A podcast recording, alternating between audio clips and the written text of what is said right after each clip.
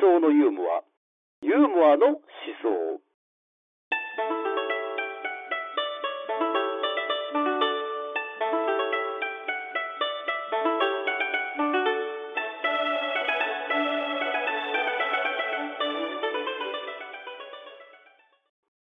でねこの小説バランスがいいなって思うのが、あの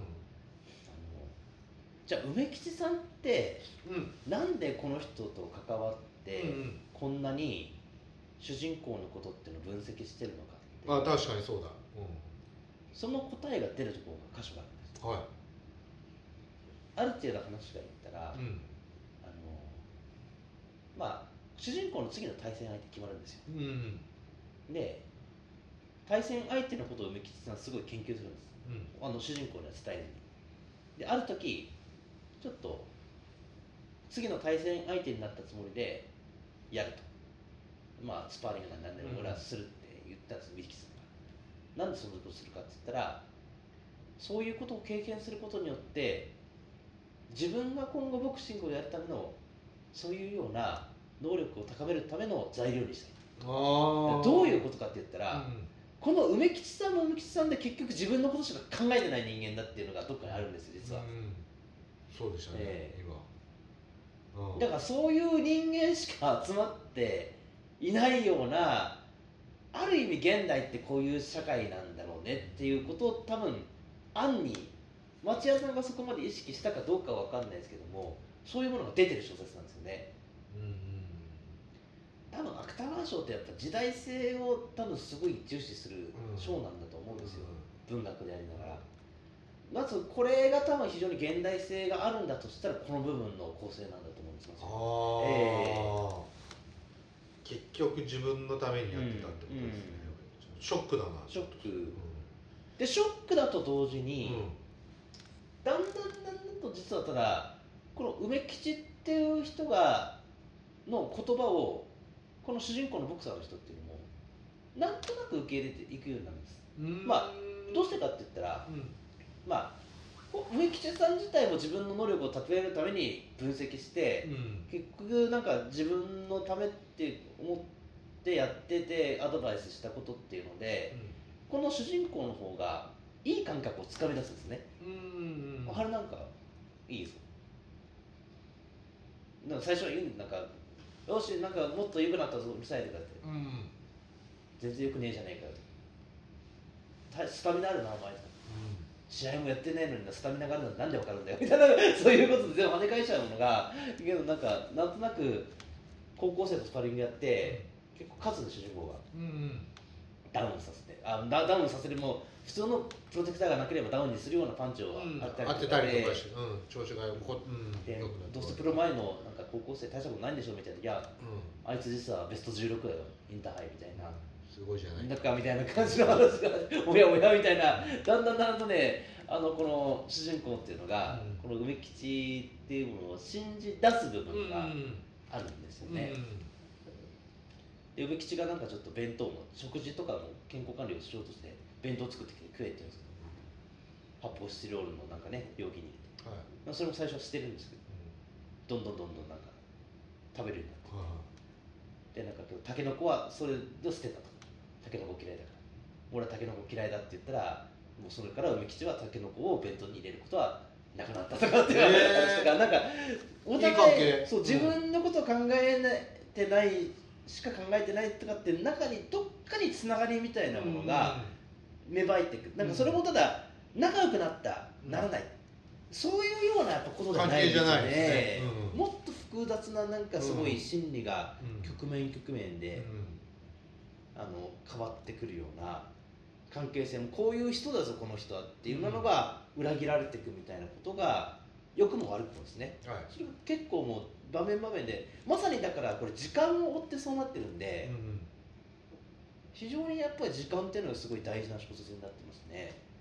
展開展開で局面局面で関係性とか人の心理とかうん。うんお互いの関係性のうん。変わって配置とかね。ね変わっていくみたいなでそうなっていくとガールフレンドともはある時いうん。すごい仲良くしててうん。めちゃくちゃあの何回も混ざり混ざり合って、はそうした果てに主人公がうん「もう来ないでくれ」俺の家とか。急に。言い出すえでガールフレンド何のことか分かんないから、うん。発狂してうん。ぶち切れて「はい。ああ」って言ってもうなんならもう主人公殴ったりしていはい。いパンチだなって主人公は。いうるせえよ。それ殴ったらもっと、いいボクサーになれるんじゃないみたいなことを言って、はい。家を出てくみたいな。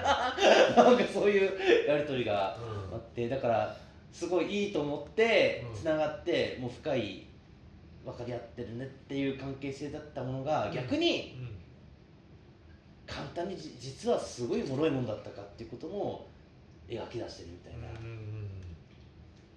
だから主人公っていうものをなんか善人として見たいんですけども、うん。やっぱ悪人は悪人なんですね。ね。ただ、うんそういう部分もあるというか、ううん。善人悪人みたいな捉え方では取れないようなやっぱに人間ですね、結局そこはやっぱりなんか自分のことしか考えてないところもやっぱ引きずってるんですよ。やっぱり誰かのことを分かり合えたと同時にやっぱり結局自分のことしか考えてないみたいな、やっぱ文学がそれがあるんですよねそこを倫理的にこいつはろくでもないみたいな言い方をしちゃうのは簡単なんですけどそれは評価じゃないですね。人間性ってこういうもんだってことをやっぱあぶり出すのが文学なんで、誰しもがこうなる。なりがちですが、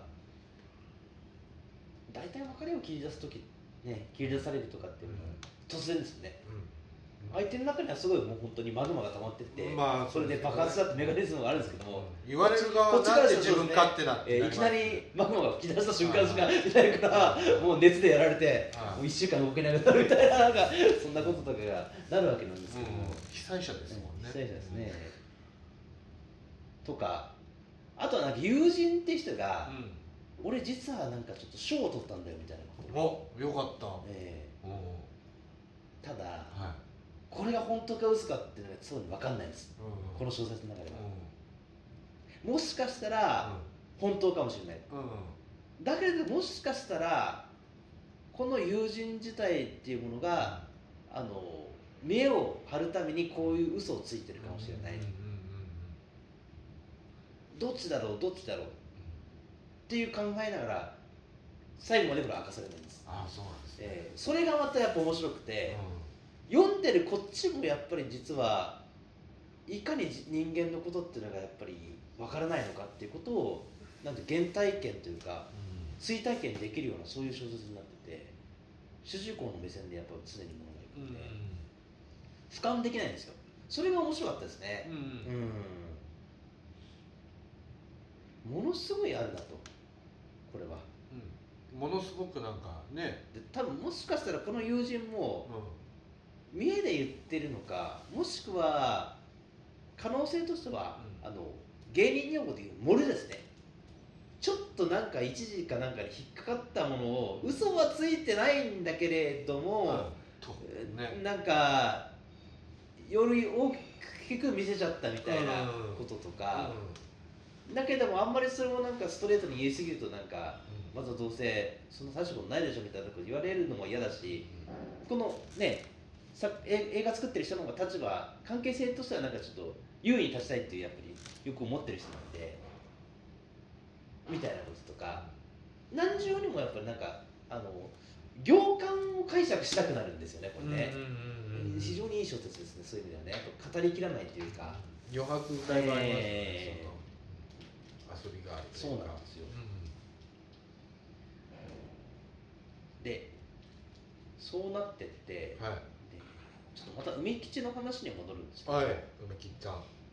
ある時ちょっとまあなんかねすごいガードしないでなんかスパーリングやるとかそういうことを梅吉と主人公でやってるんです、まあ、それ主人公の提案で、うん。もう実践学級を備えたいからちょっともう、えプロテクターなし。なしで投げる。で実際やるんですけども試合近くなってさすがにちょっとレスト休憩を入れようと、うん。うん。もう入れねえとやばいぞみたいな、仕方なしだし入れてみたいな。でそのせいでちょっと軽くジョグジョギングしようぜみたいな感じで梅吉が誘ってくるんですよ。で大体なんかボクサーがそういうなんかジョギングをする時っていうのは、はい。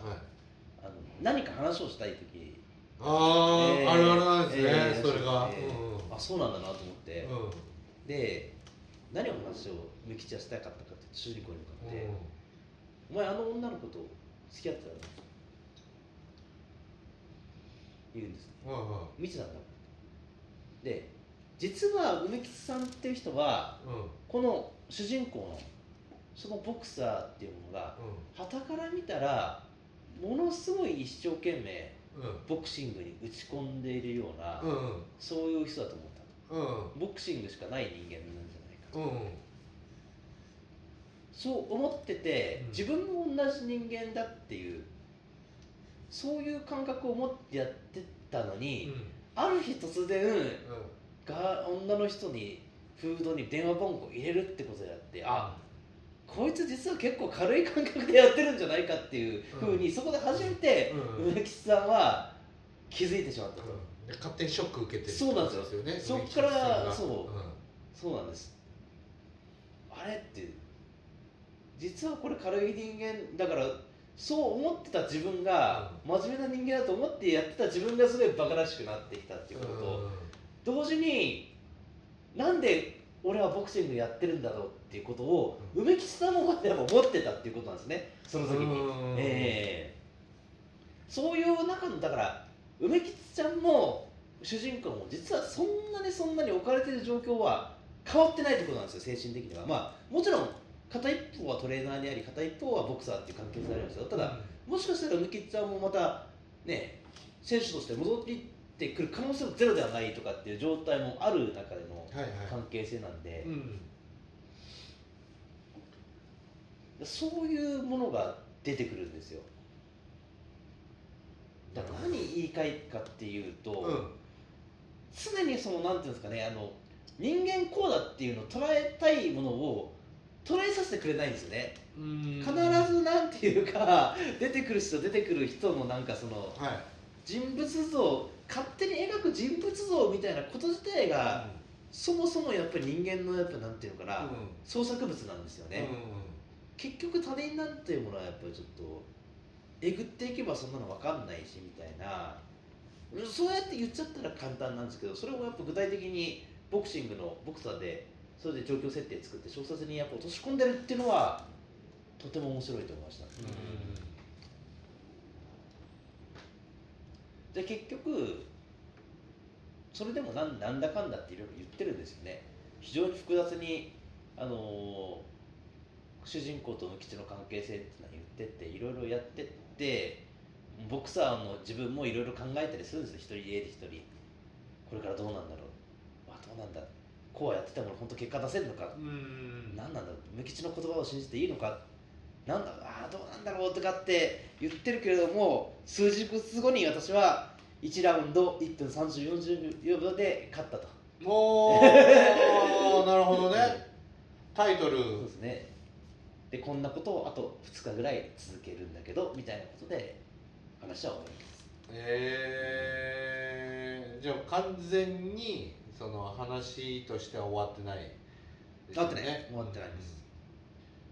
勝ったっていうのは分かるんです。あでもよかったですね勝ってね。あよかったと思います。うん、うん、これね最後にこれだけ考えましょう。この主人公今後どうなると思います？今後ですか、はい。まあ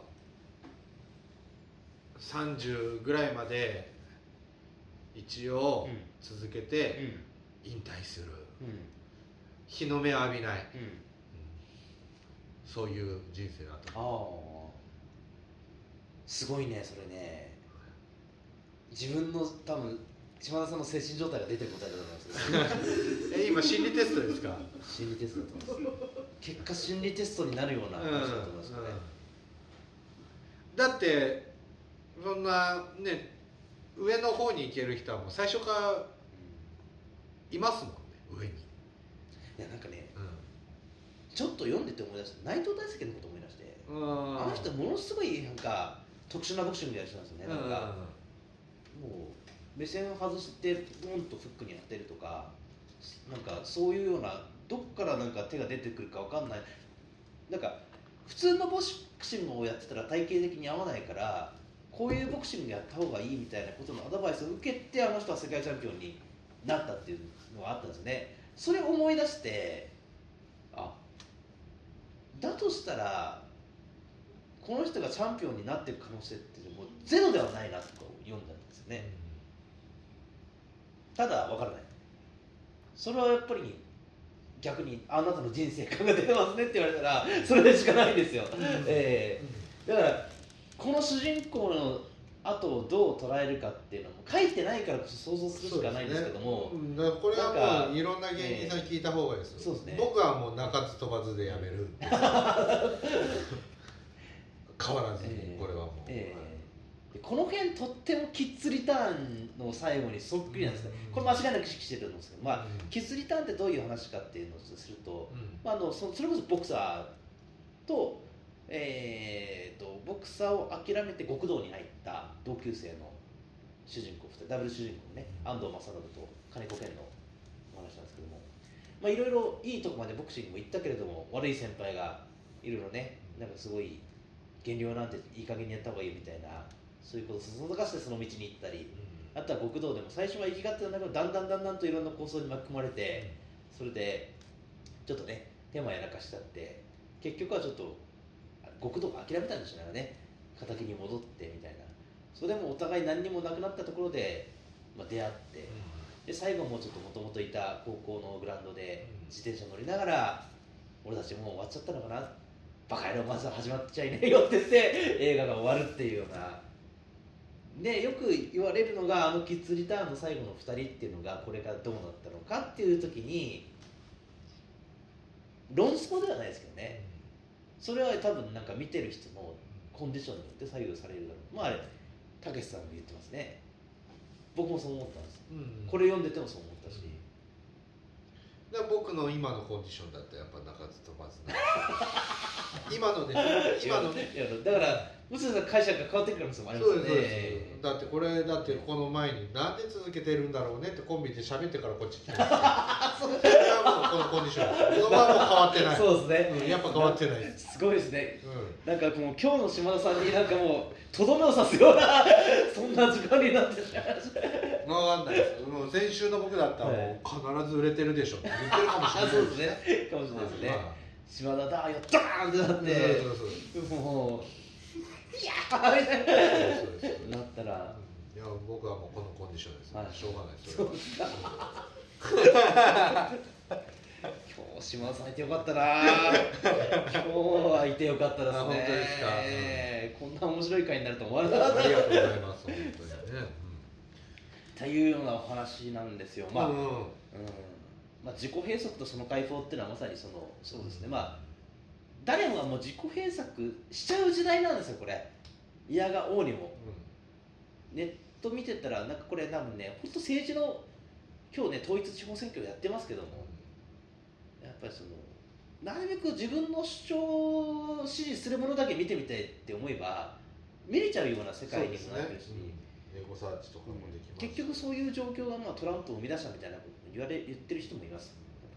トランプ自体も問題ないけどもっと問題なのはやっぱり言論がやっぱ分断されてる状況。でなんで分断するかって言ったらやっぱり自分それぞれそれぞれがもう自分にとって都合のいいようなものでしかやっぱ脇を固められない。なぜそうなるかっていう構造まで見通すことができない状況になってる。インターネットで、うん。調べてるようで全実は調べさせられてるんですねね。全能感があるけども。全能ではないですねやっぱりね。で割とそういうのから解き放たれていざ人間が人間として向き合った時に出てくるような人間のずるさ。あとはほんのちょっとの弱さとか。そういうことでしか人ってつながれないよねってことを多分出てるような小説にも読みましたし、うん、あとは「惰性」って書いてあったんですけどは明確に目標を持って何かやれてる人ってのは実は少数だと思うんですよね。とかー現実的な、そうだと思う。えいだもし、ええだってその目標とか夢とかあると疲れちゃいますよ、ーそうなんです。あとは一個一個なんかでも今あるバイト先でうもともとなんかね声優をやってああ僕の場合今のバイト先ですよ、んはいはいはい。研修で来た人にもともと声優をやっててそれを諦めて今ちょっと警備をやっていや毎日死んだ目をしながら働いてますよってことを言って。てだからマジそんなこと言われたらなんて反応すればいいかわかんないですよね。で、またまたうん。ぐらいしか言えない言えないんですよ。でただ契約社員なんですねうん。正社員にならないですかっていやこれがあの正社員になったら給料下がっちゃうんですと。で結局正社員になってもっとお金稼ぎたかったら出世しろっていうことでもう出世に目がくらむくらそういう言い方しなかったですけどね。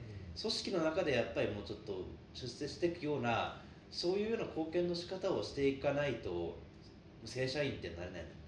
そこまで自分の気持ちっていうのは整えないからなんだったら契約のままでいた方がいいんですよみたいな。だから毎日死んだ目で仕事をしてますよってことを言われた時に僕はこの23年で一番恐怖を感じます。ねこれすねはすごい、うんで思ったのはただこの小説はもしかしたらそういう人を救うためにあるのかなっていうふうにも思って、うん、ボクサーってまだちょっとまあ割となんなんていうかな。目標を持とうと思ってモチベーションを高めようと思えば高める人っていうのをモチーフにしてるからこうなってるんですけども別にこれは一般社会で働いてる人にも多分当てはまる、うん目標はそれはなんかその人のその人の多分目標絶対あるはずでありますね。それを見出せるかどうかっていう読み方もできるんですよね。みんながうまくいってね目標を持ててみたいなことだったら小説なんて書く必要ないですしいらないんですよね。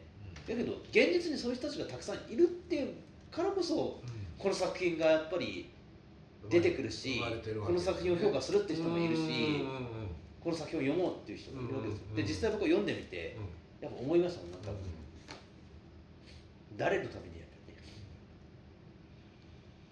書いてるのかこれはっていう、うんうん。なんか考えますよね。いやすちごい。ょっと人事としては考えられない、なんかでっかい文明論だったらもうなんかあまりに大きすぎてちょっともう、うん、自分もなんかね文明を俯瞰したような見方なんですけど一人の人間として多分これは自分に置き換えた時にどうかっていうような読み方ができる小説ですね。それで言いながら別に、うん、古臭いってことはむしろ現代的なそうですね。思考閉塞って意味ではねまあ詩小説って小説って基本的にやっぱり自我っていうか夏目漱石の時代からどうやって自分っていうものにとらわれたものっていうのを考えていくかっていうような自分っていうのはすごいやっぱり便利なものなんですよ。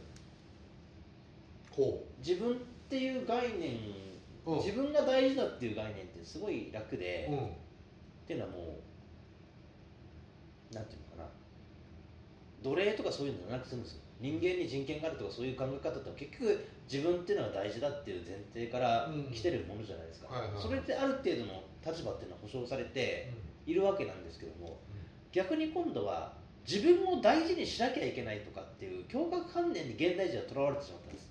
うん。そうなっていった時にあのこの読書会で自由論っていうのを取り上げた時ですね。ああやりましたね。自由にしてくださいって言われたら人間って困るっていうのと同じでうん。自分を大事にしてくださいって言われた時にうん。案外大事に仕方っていうのが分かんない自分っていうのがいると思うんですよ。うんで大事にしようとすればすることをよより大事にされてる人っていうのが見かけにしちゃって結局はやっぱりそのなんていうのかな比較とかのことで自分っていうものが実はそんなに大したことないみたいなことを実感せざるを得ないみたいな、こんなに自分が大事にされてるのに大事にされてないみたいなすごいアンビバレントとか自己矛盾したようなそういう精神構造が今の人っていうのはあるんじゃないのかっていうような問いかけはずっとされてきてるんですけどそれを現代で表現したらこんな感じなんでしょうね。うん。うん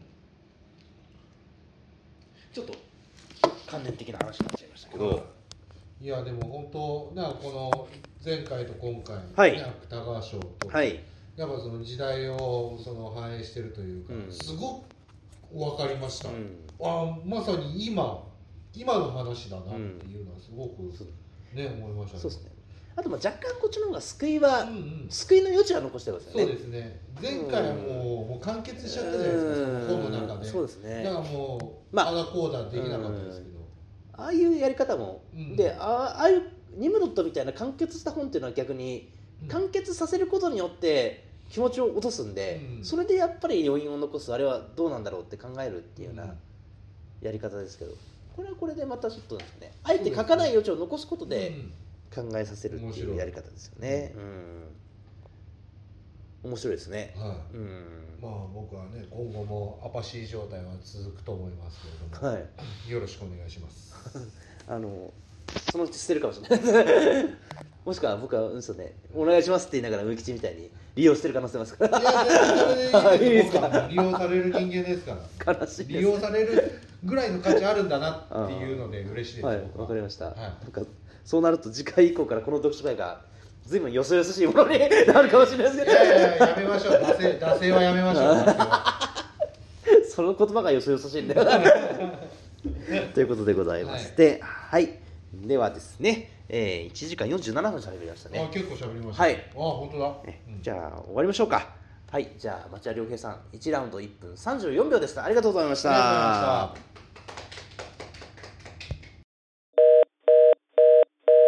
あなたの街で思想のユーモア、ユーモアの思想を行いませんか？